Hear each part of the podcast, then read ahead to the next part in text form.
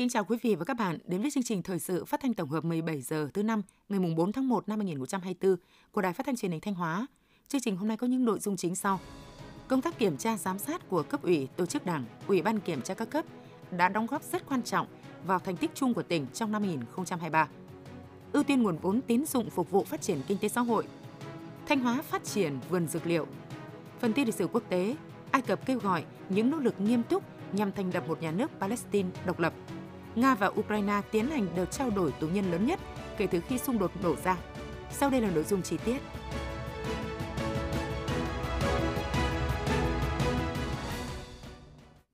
Thưa quý vị và các bạn, sáng ngày 4 tháng 1, Ban Thường vụ tỉnh ủy đã tổ chức hội nghị tổng kết công tác kiểm tra giám sát năm 2023, triển khai nhiệm vụ năm 2024.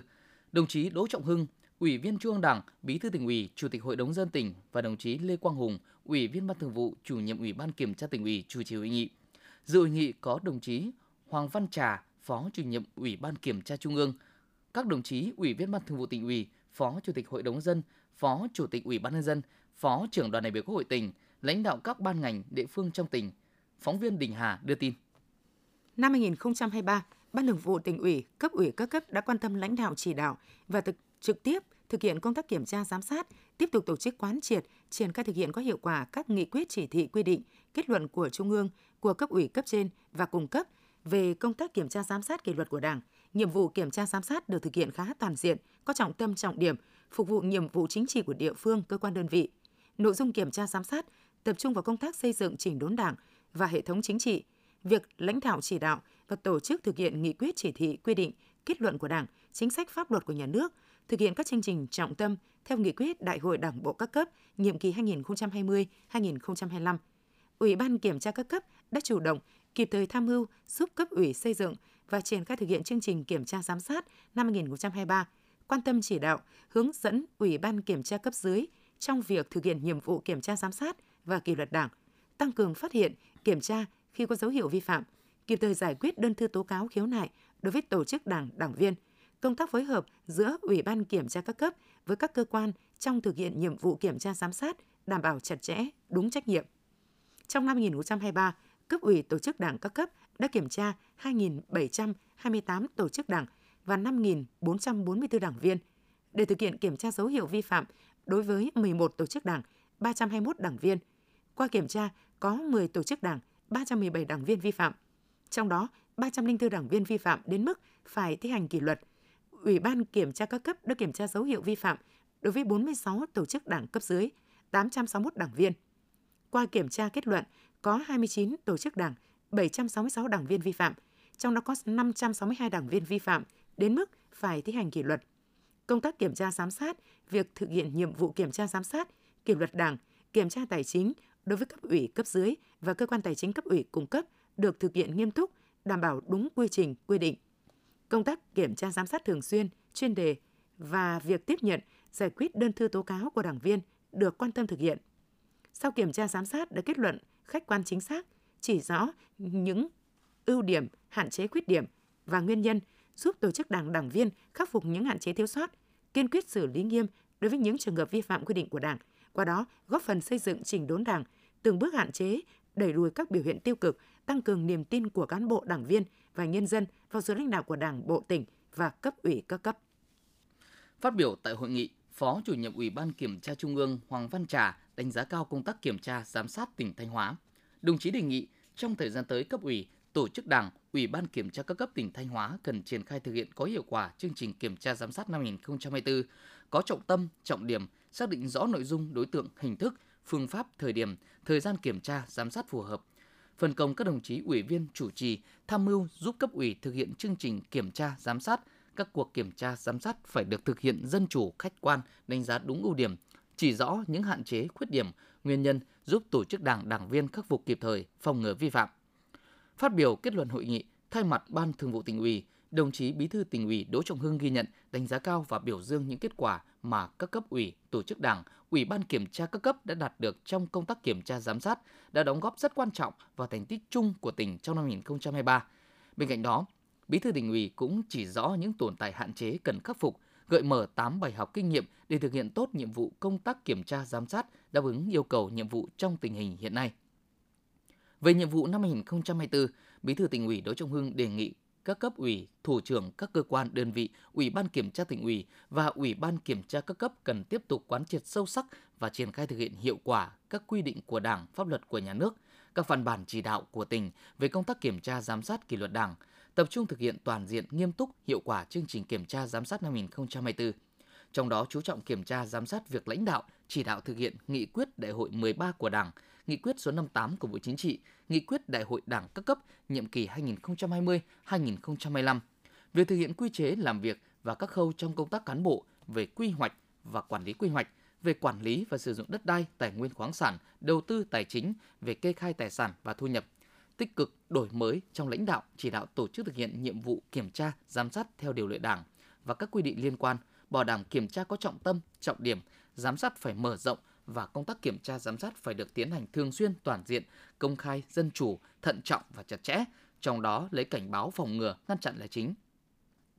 Ủy ban kiểm tra các cấp cần tăng cường phối hợp với các cơ quan chức năng để tham mưu cho cấp ủy tổng kết việc thực hiện nghị quyết Đại hội Đảng bộ các cấp nhiệm kỳ 2020-2025, chuẩn bị các điều kiện tiến tới tổ chức Đại hội Đảng các cấp nhiệm kỳ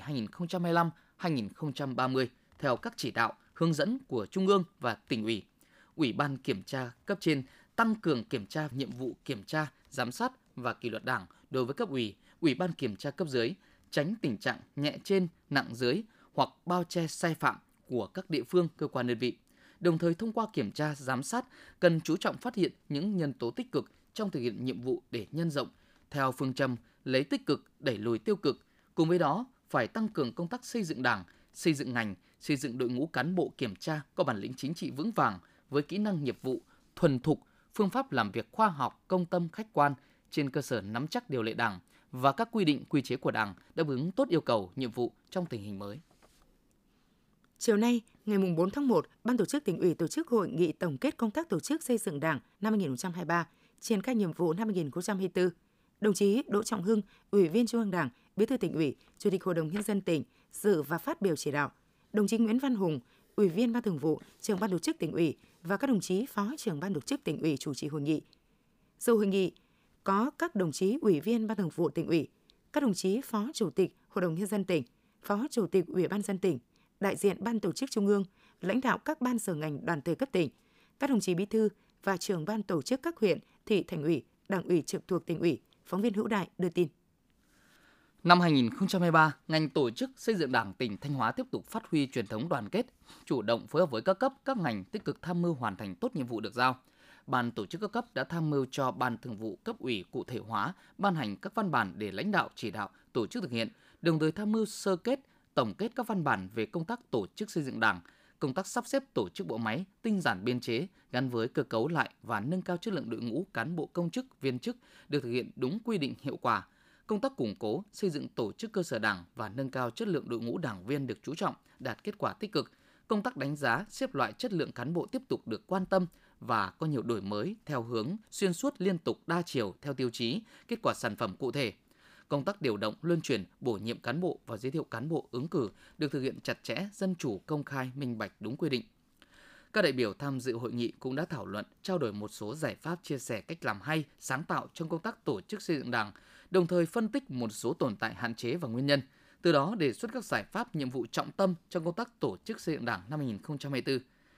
Phát biểu chỉ đạo tại hội nghị, đồng chí Bí thư tỉnh ủy Đỗ Trọng Hưng ghi nhận đánh giá cao những thành tích mà toàn ngành tổ chức xây dựng Đảng tỉnh Thanh Hóa đã đạt được, nhiệt liệt biểu dương những nỗ lực, cố gắng và những đóng góp của đội ngũ cán bộ làm công tác tổ chức xây dựng Đảng đối với sự phát triển chung của tỉnh trong năm vừa qua. Về nhiệm vụ năm 2024, đồng chí Bí thư tỉnh ủy nhấn mạnh đây là năm tăng tốc bứt phá để về đích, cũng đồng thời là năm chuẩn bị cho Đại hội Đảng bộ các cấp nhiệm kỳ 2025-2030 tiến tới Đại hội Đảng bộ tỉnh lần thứ 20. Chính vì vậy, nhiệm vụ đặt ra đối với cả hệ thống chính trị, trong đó có ban tổ chức cấp ủy các cấp và những người làm công tác tổ chức là rất lớn. Đồng chí Bí thư tỉnh ủy đề nghị ban tổ chức tỉnh ủy và các cơ quan làm công tác tổ chức xây dựng Đảng bám sát nhiệm vụ chính trị, tập trung quán triệt sâu sắc và triển khai thực hiện nghiêm túc, đồng bộ, hiệu quả các văn bản chỉ đạo của Đảng về công tác tổ chức và cán bộ.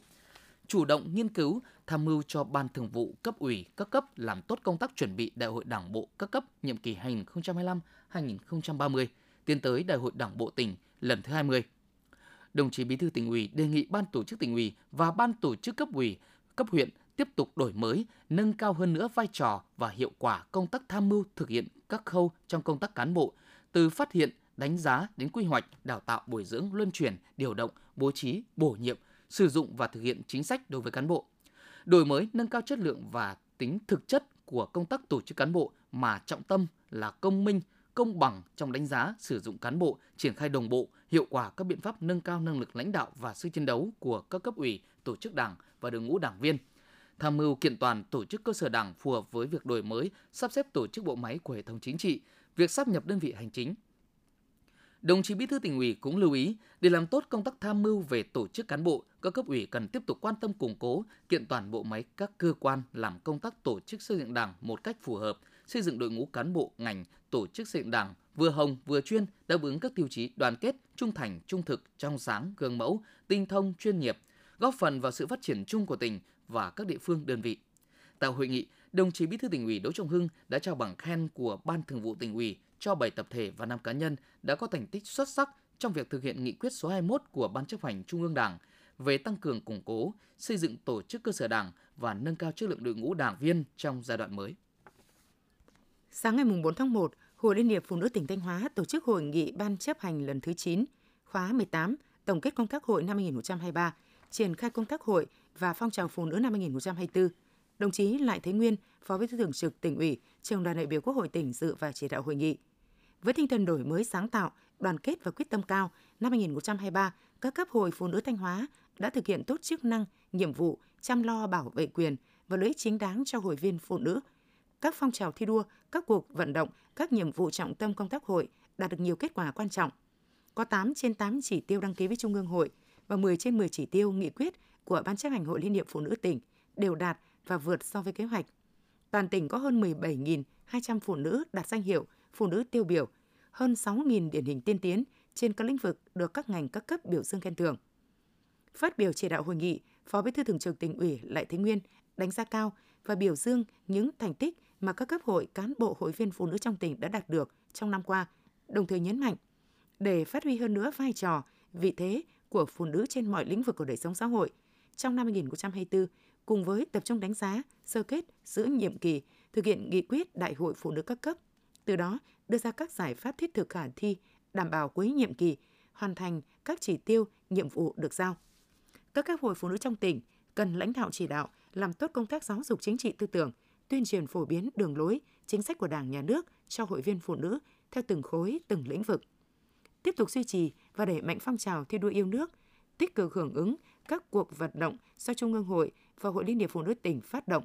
làm tốt công tác tín dụng ngân hàng, hỗ trợ chị em vay vốn sản xuất, chuyển sang các tiến bộ khoa học kỹ thuật cho phụ nữ, nhất là phụ nữ nông thôn miền núi, giúp chị em phát triển kinh tế, nâng cao chất lượng cuộc sống, xây dựng nông thôn mới. Các cấp hội cũng cần tiếp tục làm tốt nhiệm vụ chăm lo, bảo vệ quyền và lợi ích hợp pháp chính đáng cho trẻ em, xóa bỏ bạo lực gia đình, bạo lực đối với trẻ em nữ, vận động chị em không ngừng học hỏi, tự tin vươn lên trong cuộc sống, nâng cao chất lượng hoạt động của tổ chức hội từ tỉnh đến cơ sở, phát huy tinh thần đoàn kết trong chỉ đạo điều hành, thực hiện nhiệm vụ để phong trào phụ nữ đạt được nhiều kết quả cao hơn nữa, đóng góp xứng đáng vào sự phát triển chung của tỉnh. Nhân dịp này, Phó Bí thư Thường trực tỉnh ủy Lại Thế Nguyên đã trao bằng khen của Chủ tịch Ủy ban dân tỉnh cho 11 tập thể đã có thành tích xuất sắc thực hiện chương trình Mẹ đỡ đầu và cuộc vận động xây dựng gia đình 503 sạch, góp phần vun đắp giá trị gia đình Việt Nam trên địa bàn tỉnh Thanh Hóa giai đoạn 2022-2023. Nhiều tập thể cá nhân được tặng bằng khen kỷ niệm trương của Trung ương Hội Liên hiệp Phụ nữ Việt Nam và giấy khen của Hội Liên hiệp Phụ nữ tỉnh. Mùng 4 tháng 1 tại huyện Vĩnh Lộc, đồng chí Phạm Thị Thanh Thủy, Ủy viên Ban Thường vụ, trưởng Ban Dân vận tỉnh ủy, Chủ tịch Ủy ban Mặt trận Tổ quốc tỉnh đã tới dự Đại hội đại biểu Mặt trận Tổ quốc xã Vĩnh Thịnh lần thứ 11, nhiệm kỳ 2024-2029. Đây là đơn vị được Ủy ban Mặt trận Tổ quốc tỉnh chọn chỉ đạo Đại hội điểm Mặt trận Tổ quốc cấp xã để rút kinh nghiệm trong toàn tỉnh. Trong nhiệm kỳ qua, Mặt trận Tổ quốc xã Vĩnh Thịnh đã chủ động, tích cực triển khai đồng bộ nghị quyết đại hội, chương trình hành động và các nhiệm vụ ngay từ đầu nhiệm kỳ bằng kế hoạch chi tiết cụ thể trên từng nội dung, chương trình công tác. Bên cạnh những kết quả đạt được, đại hội cũng nghiêm túc kiểm điểm và thẳng thắn chỉ ra những tồn tại hạn chế trong hoạt động đồng thời đề ra phương hướng, mục tiêu, nhiệm vụ nhiệm kỳ 2024-2029. Với chủ đề Đoàn kết dân chủ đổi mới phát triển, Đại hội đã hiệp thương dân chủ cử 38 vị tham gia Ủy ban Mặt trận Tổ quốc xã Vĩnh Thịnh khóa 11, nhiệm kỳ 2024-2029. Hiệp thương cử 10 vị đại biểu tham dự Đại hội Mặt trận Tổ quốc huyện Vĩnh Lộc lần thứ 11. Phát biểu chỉ đạo tại cuộc họp đánh giá rút kinh nghiệm ngay sau đại hội, đồng chí trưởng ban dân vận tỉnh ủy, chủ tịch ủy ban mặt trận tổ quốc tỉnh Phạm Thị Thanh Thủy ghi nhận, đánh giá cao công tác chuẩn bị và tổ chức đại hội mặt trận tổ quốc xã Vĩnh Thịnh khóa 11, nhiệm kỳ 2024-2029. Công tác tuyên truyền cho đại hội đã được triển khai bài bản, việc trang trí khánh tiết và quá trình điều hành đại hội cơ bản đạt yêu cầu. Việc ứng dụng công nghệ thông tin trong một số công việc cụ thể cũng đã góp phần vào thành công của đại hội – để tổ chức thành công Đại hội Mặt trận Tổ quốc cấp xã nhiệm kỳ 2024-2029 trong toàn tỉnh, đồng chí đề nghị Ban Thường trực Mặt trận Tổ quốc cấp huyện cần tăng cường hướng dẫn, thẩm định, phê duyệt các văn kiện tại đại hội. Đồng chí lưu ý, Mặt trận Tổ quốc cần tham mưu cho Ban Thường vụ cấp ủy chỉ đạo lựa chọn, giới thiệu nhân sự tham gia Ủy ban Mặt trận Tổ quốc nhiệm kỳ 2024-2029 phải là người tiêu biểu, có năng lực, uy tín, trí tuệ, tâm huyết, đại diện cho khối đại đoàn kết toàn dân tộc, không vì cơ cấu mà hạ thấp tiêu chí. Bên cạnh đó, phải chuẩn bị kỹ lưỡng chương trình đại hội, kịch bản điều hành và phân công nhiệm vụ cho từng thành viên đoàn chủ tịch điều hành khoa học, rõ ràng, đảm bảo đúng quy định. Sáng ngày 4 tháng 1, Phó Thủ tướng Chính phủ Trần Hồng Hà đã chủ trì hội nghị trực tuyến toàn quốc về phương án điều chỉnh chỉ tiêu sử dụng đất đến năm 2025, được Thủ tướng Chính phủ phân bổ tại quyết định số 326 ngày 9 tháng 3 năm 2022 và phương án điều chỉnh kế hoạch sử dụng đất quốc gia 5 năm 2021-2025. Đồng chí Lê Đức Giang, Phó Chủ tịch Ủy ban dân tỉnh, dự hội nghị tại điểm cầu Thanh Hóa. Theo báo cáo của các địa phương, đến ngày 31 tháng 12 năm 2022, kết quả thực hiện chỉ tiêu sử dụng đất đã được Thủ tướng Chính phủ phân bổ theo quyết định 326 đạt 8,68%. Trong đó, một số loại đất chính đang có tỷ lệ đạt thấp so với bình quân chung, cụ thể như đất phi nông nghiệp thực hiện đạt 6,43%, đất khu công nghiệp đạt 4,57%, đất trồng lúa đạt 6,53%. Nhằm đáp ứng nhu cầu sử dụng đất để phát triển kinh tế xã hội của các địa phương, Bộ Tài nguyên và Môi trường đã chủ trì phối hợp với Văn phòng Chính phủ, Bộ Kế hoạch và Đầu tư và Bộ Nông nghiệp và Phát triển Nông thôn tổ chức khảo sát, làm việc với các tỉnh, thành phố để kiểm tra việc thực hiện một số chỉ tiêu đất quốc gia đã được phân bổ, đồng thời nắm bắt thực tế nhu cầu của địa phương để xây dựng phương án điều chỉnh chỉ tiêu sử dụng đất đến năm 2025. Tại hội nghị, các địa phương tiếp tục cho ý kiến vào phương án đề xuất của Bộ Tài nguyên và Môi trường về việc điều chỉnh phân bổ một số chỉ tiêu sử dụng đất đến năm 2025.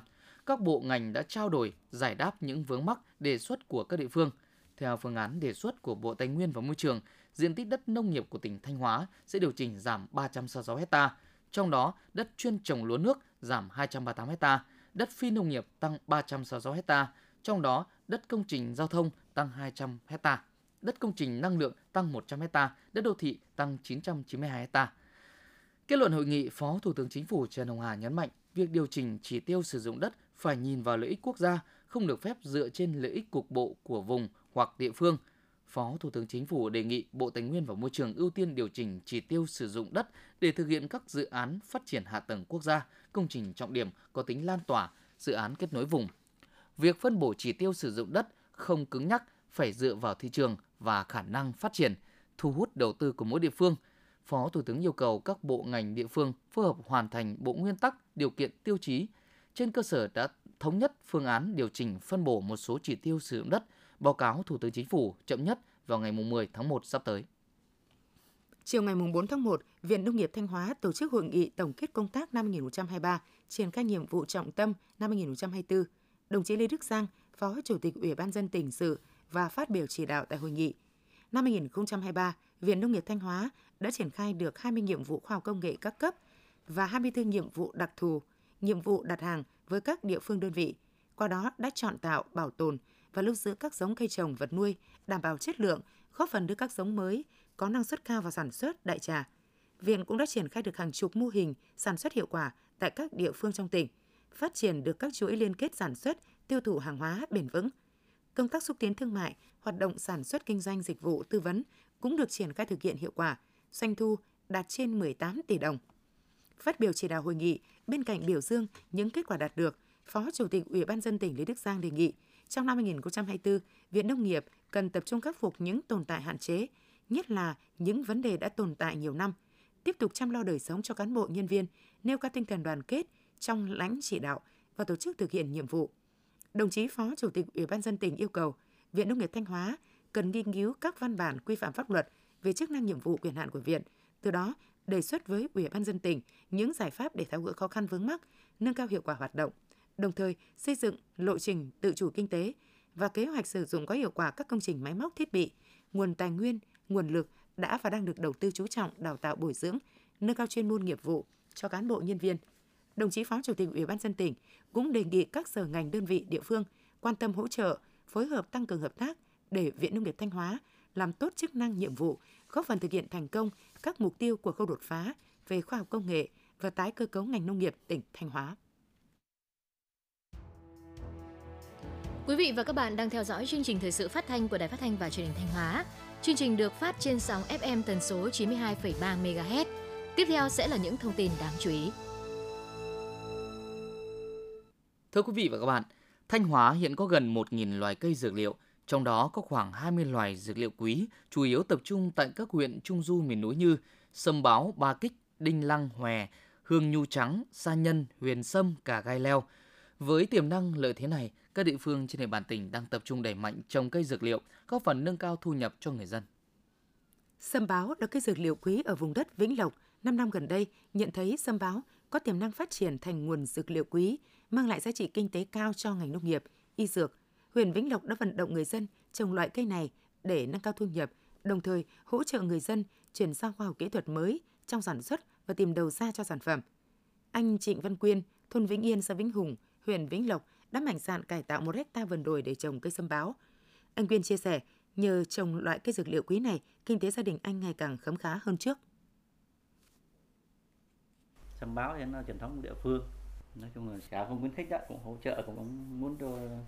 dân phát triển, cũng có lớp tập huấn trồng sâm. Tôi trồng ba bốn năm rồi. Nói chung là cũng trồng theo năm thì cũng cứ năm ít năm ít thôi, cũng luân phiên. Từ cho một mẫu đầu tư khoảng bốn năm chục. Nói chung cái sâm báo thì giá trị nó thì nó cực kỳ cao. Để mà chuẩn phân tế thì một xào không thấy được đôi ba chục. Nhận thấy nhu cầu mua cây ba kích của người dân ngày một nhiều, năm 2018, ông Lò Văn Thắng, làng Trào, xã Thanh Lâm, huyện Như Xuân đã mạnh dạn đưa cây ba kích vào trồng trên diện tích 0,5 hectare theo ông Thắng chia sẻ, ba kích là cây dược liệu quý, phát triển rất tốt ở địa bàn miền núi. Đặc biệt trong thời gian chờ cây ba kích khép tán, gia đình ông có thể trồng sen các loại cây trồng khác như hương bài, đậu đỗ và cây mắc ca. Sau 3 đến 4 năm, cây ba kích cho thu hoạch từ 2,5 đến 3 kg một gốc, năng suất bình quân từ 1,2 đến 1,5 tấn một hecta. Nhờ đó, ngay từ vụ đầu tiên, gia đình ông đã thu về trên 300 triệu đồng từ cây ba kích. Ông Lò Văn Thắng phấn khởi nói. Và nhìn thấy à, phát triển cây dược liệu như cây à, ba kích tìm trên à, cái mạng thì coi như là tôi đưa vào và trồng. Có thu hoạch một đợt rồi vào năm 2021 được hơn 90.000 một kg. Thu trừ chi phí nó được rơi vào tầm khoảng hơn 300. Dự tính là đến năm 2025 thì là lại tiếp tục là có thể là thu hoạch được. Tôi dự tính là mở rộng thêm khoảng à, 2 hecta, tạo công an việc làm cũng như là cho à, một số à, bà con. Nhận thấy hiệu quả kinh tế từ trồng cây dược liệu, hiện nay tại xã Thanh Lâm huyện Như Xuân, nhiều gia đình đã chuyển hướng trồng các cây truyền thống như sắn, keo sang trồng cây dược liệu. Ông Nguyễn Văn Tiếp, Phó Chủ tịch Ủy ban dân xã Thanh Lâm cho biết, trong những năm gần đây, cấp ủy Đảng, chính quyền địa phương đã có chủ trương phát triển cây dược liệu, nâng cao giá trị thu nhập trên cùng một đơn vị diện tích. Hiện nay toàn xã đã có hàng chục hộ dân trồng các loại cây dược liệu như bạc kích, hương bài, cả gai leo. Nhìn chung, việc trồng cây dược liệu đã mang lại nguồn thu nhập lớn, góp phần chuyển đổi cơ cấu cây trồng, xóa đói giảm nghèo, xây dựng nông thôn mới. Xã Thanh Lâm thì ờ, trước đây thì nhân dân chủ yếu là trồng cây sắn và cây mía. Nhưng mấy năm gần đây thì nhân dân cũng mạnh dạn là một số thì chuyển đổi sang trồng cây xoài keo. Một số hộ thì trồng cây ba kích và cây hương bài để tăng thu nhập thì cái hiệu quả kinh tế của nó thì rất cao. Hiện nay, nhu cầu của thị trường về sử dụng các sản phẩm dược liệu ngày càng cao. Do vậy, nhiều doanh nghiệp, hợp tác xã đã tham gia liên kết sản xuất, bao tiêu sản phẩm cây dược liệu ở nhiều địa phương trên địa bàn tỉnh. Với tiềm năng lợi thế về đất đai khí hậu, mở rộng diện tích trồng cây dược liệu, Hiện nay, nhiều hộ nông dân đã vươn lên phát triển kinh tế, giải quyết việc làm cho người dân địa phương và góp một phần không nhỏ trong xây dựng nông thôn mới. Thưa quý vị và các bạn, sau 5 năm thành lập và đi vào hoạt động, Ngân hàng Nông nghiệp và Phát triển Nông thôn chi nhánh Nam Thanh Hóa đã có nhiều đóng góp tích cực cho thị trường tài chính tiền tệ của tỉnh Thanh Hóa, cung ứng kịp thời nguồn vốn tín dụng cho người dân và doanh nghiệp, đáp ứng yêu cầu phát triển kinh tế xã hội tại địa phương. Phản ánh của phóng viên Thanh Thảo. Xác định vai trò là ngân hàng chủ lực trong đầu tư phát triển nông nghiệp, nông dân, nông thôn trên địa bàn tỉnh Thanh Hóa, Agribank Nam Thanh Hóa đã dành hơn 80% tổng dư nợ nguồn vốn tín dụng phục vụ cho lĩnh vực tam nông.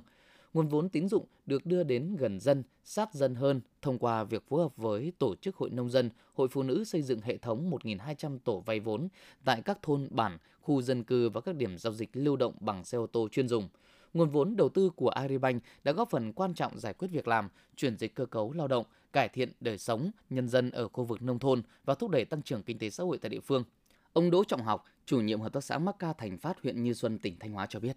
Ngân hàng nông nghiệp vừa là đối tác, vừa là một người bạn tin cậy hỗ trợ người nông dân chúng tôi phát triển kinh tế qua đồng hành của ngân hàng nông nghiệp bà con đã đầu tư phát triển diện tích mắc ca của trên địa bàn huyện Như Xuân và cũng như hợp tác xã là lên trên 25 ha và đang tiếp tục mở rộng thêm bước đầu đã cho à, thu thu nhập khá là ổn định.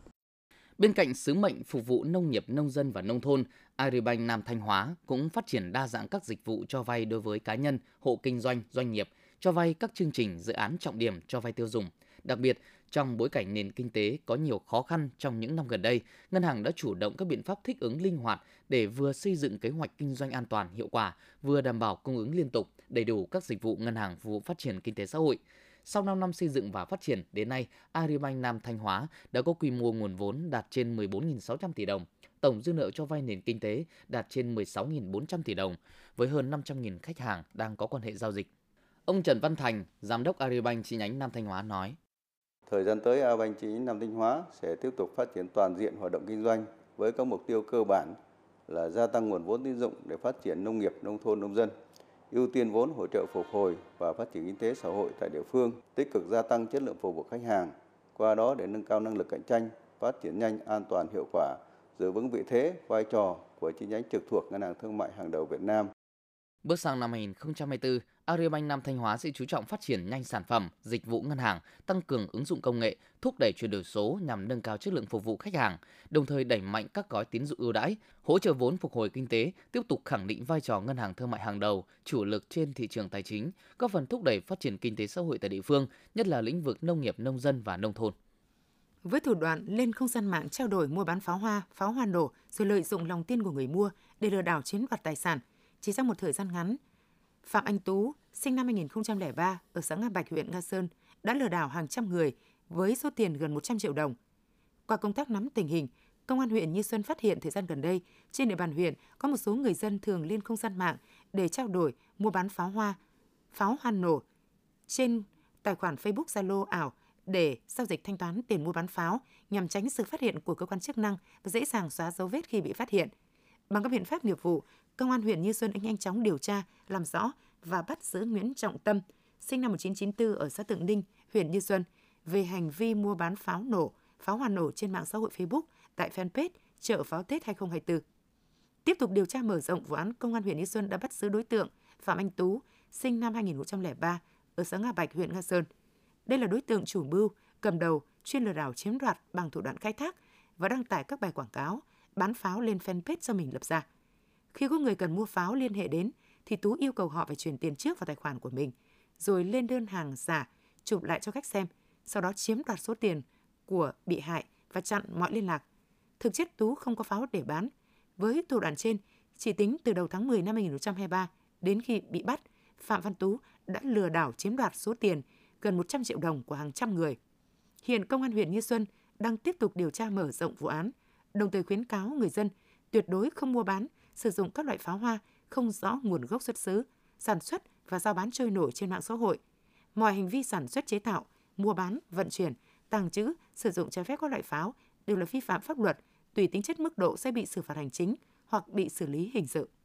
Quý vị và các bạn vừa nghe phần tin thời sự trong tỉnh của Đài Phát thanh và Truyền thanh Hóa. Thực hiện chương trình biên tập viên Trần Hà, các phát thanh viên Minh Thu Thiện Tân cùng các điệp viên Công Huân, tổ chức sản xuất Lương Xuân Hồng, chỉ đạo nội dung Nguyễn Huy Long. Tiếp ngay sau đây là phần tin thời sự quốc tế.